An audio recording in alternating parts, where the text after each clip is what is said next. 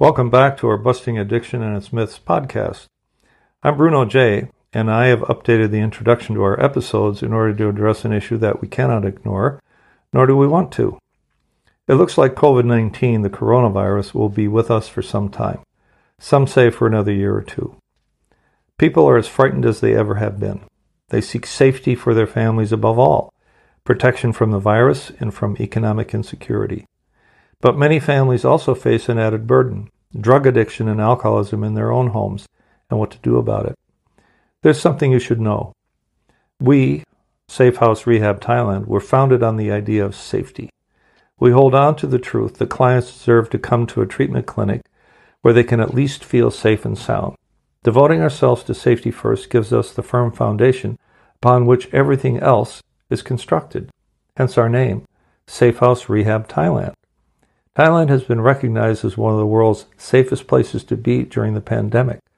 Further, we at Safe House have made the right adjustments so that clients and staff remain and feel safe and sound. Masks are mandatory, as is social distancing, mandatory hand cleaning, daily blood oximeter readings, which is an early warning measure, and if by chance someone, anyone, doesn't feel well, the local hospital in Bang Bung is only minutes away. My podcast, Busting Addiction and Its Myths, is dedicated to serving families of still suffering addicts and alcoholics by providing evidence based advice and insight so that you can make a better informed decision on what to do and what not to do. We are sponsored by Safe House Rehab Thailand, dedicated to a modern approach to recovery, which means that we absolutely outperform traditional rehabs when it comes to diagnostics, technology, and aftercare. To learn how we can help, just visit safehouserehab.com where we post the latest news.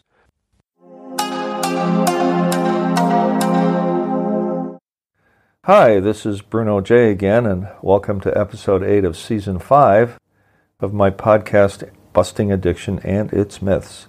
This episode is dedicated to answering the question what does success look like, and how do you get there? First, I want to let you know that this podcast is sponsored by Safe House Rehab Thailand, the premier drug and alcohol rehab dedicated to enhancing the art and science of recovery. This is a plug for my sponsor, who has given me the opportunity to help the families and loved ones of alcoholics and addicts better understand the nature of the disease and what they can and shouldn't do about it. We say in our podcast and blog that our primary goal is to help you make an informed decision at this critical stage of your life. Safe House Rehab Thailand represents the modern approach to recovery, founded on safety, which is why we absolutely outperform traditional rehabs when it comes to intake and detox, technology, and aftercare. To learn more, please visit safehouserehab.com or email us at info at safehouserehab.com. We'd love to hear from you about our podcast or anything else that might be on your mind. If your loved one is an active or recovering addict or alcoholic, you are likely struggling with answers to your many questions as to how to help get your loved one clean and sober. You might have even heard or read that you are essentially powerless over the trajectory of his or her disease, and that news can be disheartening. It's also essentially true, with the rare exception of a successful intervention, but even that success is qualified by how sincerely the addict follows through on his commitment to a lifetime of recovery. So, in answer to an oft asked question, what is your rehab success rate? We ask you to pause and ask exactly what is meant by success rate. First, most rehabs will quote a completion of treatment rate as a sign of success, and there's really nothing wrong with that so long as it's fairly and accurately reported. And most rehabs will report in the 90th percentile anyway. The success rate question is really a trick question, as if the rehab is responsible for everything the addict does after he leaves treatment. So here's a better question what is the rehab doing to give the discharged client the advice, the tools, and the follow up care that will enable the client, the client on his own, to embark on building and implementing his own recovery? For example, our aftercare program, which we call WeCare, includes a full kit of customized tools, such as advanced contact with 12 step groups in the client's hometown, scheduled follow up sessions using Zoom, Skype, or other platforms, and advice for parents, among others. The point is this the client must assume personal responsibility for his sobriety program and must hold himself accountable. One of the 12 spokes on our We Care, Care of Recovery, Wheel of Recovery rather, for example, speaks to the need to avoid triggers such as your old using friends, which you will discover, with rare exceptions, are not really your friends, just using buddies. You need to make that distinction, and you need to take that action. What is the responsibility of the rehab is to give every client the best possible chance of getting clean and sober in short order, and in that short 30, 60, 90 day stay, or perhaps longer, learning how to stay clean and sober for life. So, what do you think it takes to get and stay clean and sober for your entire life or for the entire life of an addict or an alcoholic? Do, do you think it requires a vow to stay clean and sober for the rest, quote, the rest of my life? Exactly the opposite. The only way to achieve a lifetime sobriety is to do it one day at a time. Sounds like a cliche, but it really isn't. This idea is rather sophisticated as it reflects an existential truth in that the future does not really exist except as an idea. Therefore, the burden of forever disappears, and the only thing one needs to do is to stay clean and sober today because you only get today anyway. This is what I tell the guys that I sponsor in AA. You can stay sober forever if you stay sober today. You know why? And they go, Why, boss? Because, Buster, it's always today. Eckhart Tolle became world famous over a simple idea the power of now.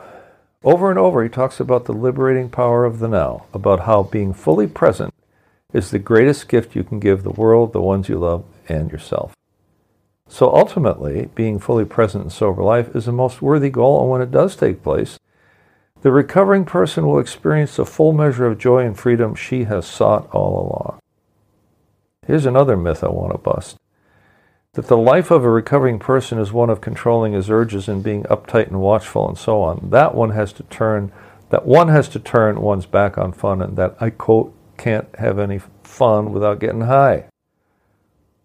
First, there's no need to control anymore since the obsession to drink and use will have been lifted usually early in the recovery process and definitely within a few months with rare exceptions. Some call that a miracle. Some see it as an awakening to the truth that drinking and using are a violation of one's innermost and most precious self. However, you wish to explain that, every sober person who has practiced the principles of recovery, usually in the context of a 12 step program, but not always, and that's okay. We can only speak for the success and the steps required uh, in a 12 step sobriety program. The person who, uh, who has reported to you that they have um, practice these principles, they'll tell you they don't even think about using or having any desire to use alcohol or drugs 99% of the time. So there's a difference between having the thought and having the thought turn into a craving. The recovering people I know, those with years of sobriety, report they uh, report that they, as I do, have thoughts once in a while like, "Gee, that beer looks nice and cold." But the craving to actually act on the thought is most rare. I've had those thoughts a few times a year and dreams of drinking, the meaning of which I'll discuss at some point. But only once in 27 years have I had a serious desire, which took about 30 seconds to pass after I thought about the consequences and asked for help from on high. I, I knew better. Does that remind you of the saying, You shall know the truth and it shall set you free? One of the promises in sobriety is that we shall know a new freedom and a new happiness. Imagine a program of discipline promising freedom. That's one of the most contrary ideas I had ever heard. One never equates discipline with freedom. But if we do what we're at, what you're asked to do, then we are freed of the obsession to drink and use, guaranteed.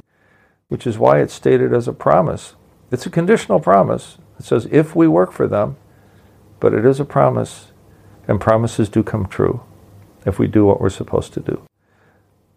One never equates victory with surrender either. Such are the paradoxes. It is ultimately only by surrendering our will to this, to fight this on our own, through the admission of our own personal powerlessness, that we will achieve victory over alcohol and drugs, if only one day at a time. You can challenge these concepts all you like. Of course, I only report my observations and the common experience of those who have recovered their sanity and rightful place in society. And I've been around now for 27 years. What are the hidden gems in all of this? What were the few things that sparked a revolution in achieving success in sobering up, up alcoholics? Started in 1935. Please understand that AA does not claim to have all the answers. That's brilliant in its own right. We only say This is what happened to us. Would you care to join us? All of this can be summed up in three short sentences, and, the, and uh, I, I make comments after that. So the first one is trust God. And by that we mean any higher power of your understanding, whether it's the group or Buddha, traditional Christian God, God with a small g, uh, any of those things. The brilliance of it is, is that we choose our own conception of a higher power. This is a big, big fence. Number two, clean house, which means get honest, make your amends, admit your faults, and uh, make your reparations on the basis of a list of people that you have believe you've harmed, and you go to every one of them and look them in the eye and hold yourself accountable without beating yourself up either.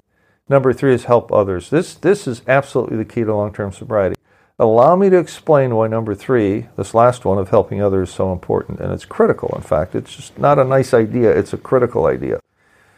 It's a beautiful idea. One of the defining characteristics of addicts is their extreme self centeredness. If all you ever think about is where to get the next hit or high or drink, there's not too much room for anyone else, is there? If you are consumed by meeting your own needs above anyone else's, do you even give the other person's needs a thought? If you are given to lie, to cheat, to steal in order to get what you want, then what good does it do to be held accountable? It's always somebody else's fault, right? The essential realization that needs to happen is that true sobriety can only come from character development. Through a transformation from a selfish state to a state of being as a selfless persona.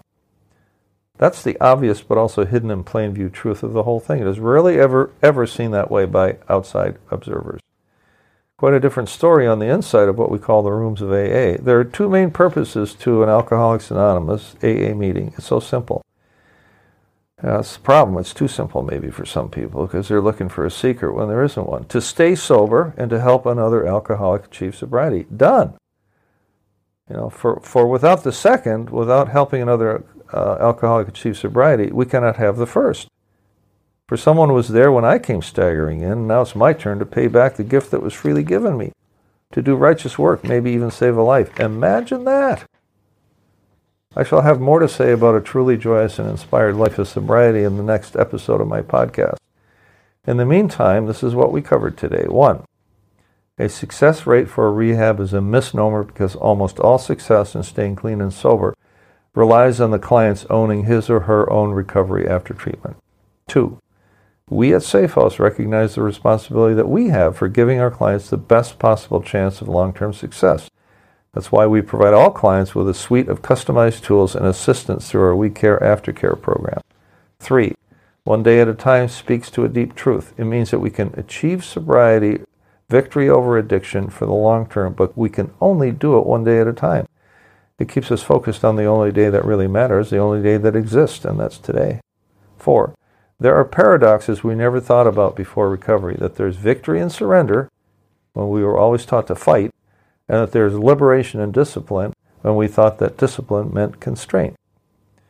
Five, helping other alcoholics and addicts stay clean and sober is what we call the magnificent reality of our fellowship. In so doing, we overcome the intrinsic selfishness that characterizes us as sick people undergoing now an essential healing experience nonetheless.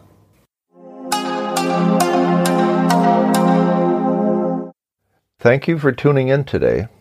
This podcast is sponsored by SafeHouseRehab.com. Safehouse Rehab represents the modern approach to recovery founded on safety as our first priority. We absolutely outperform traditional rehabs with a sophisticated intake protocol application of new techniques, and a more robust aftercare program.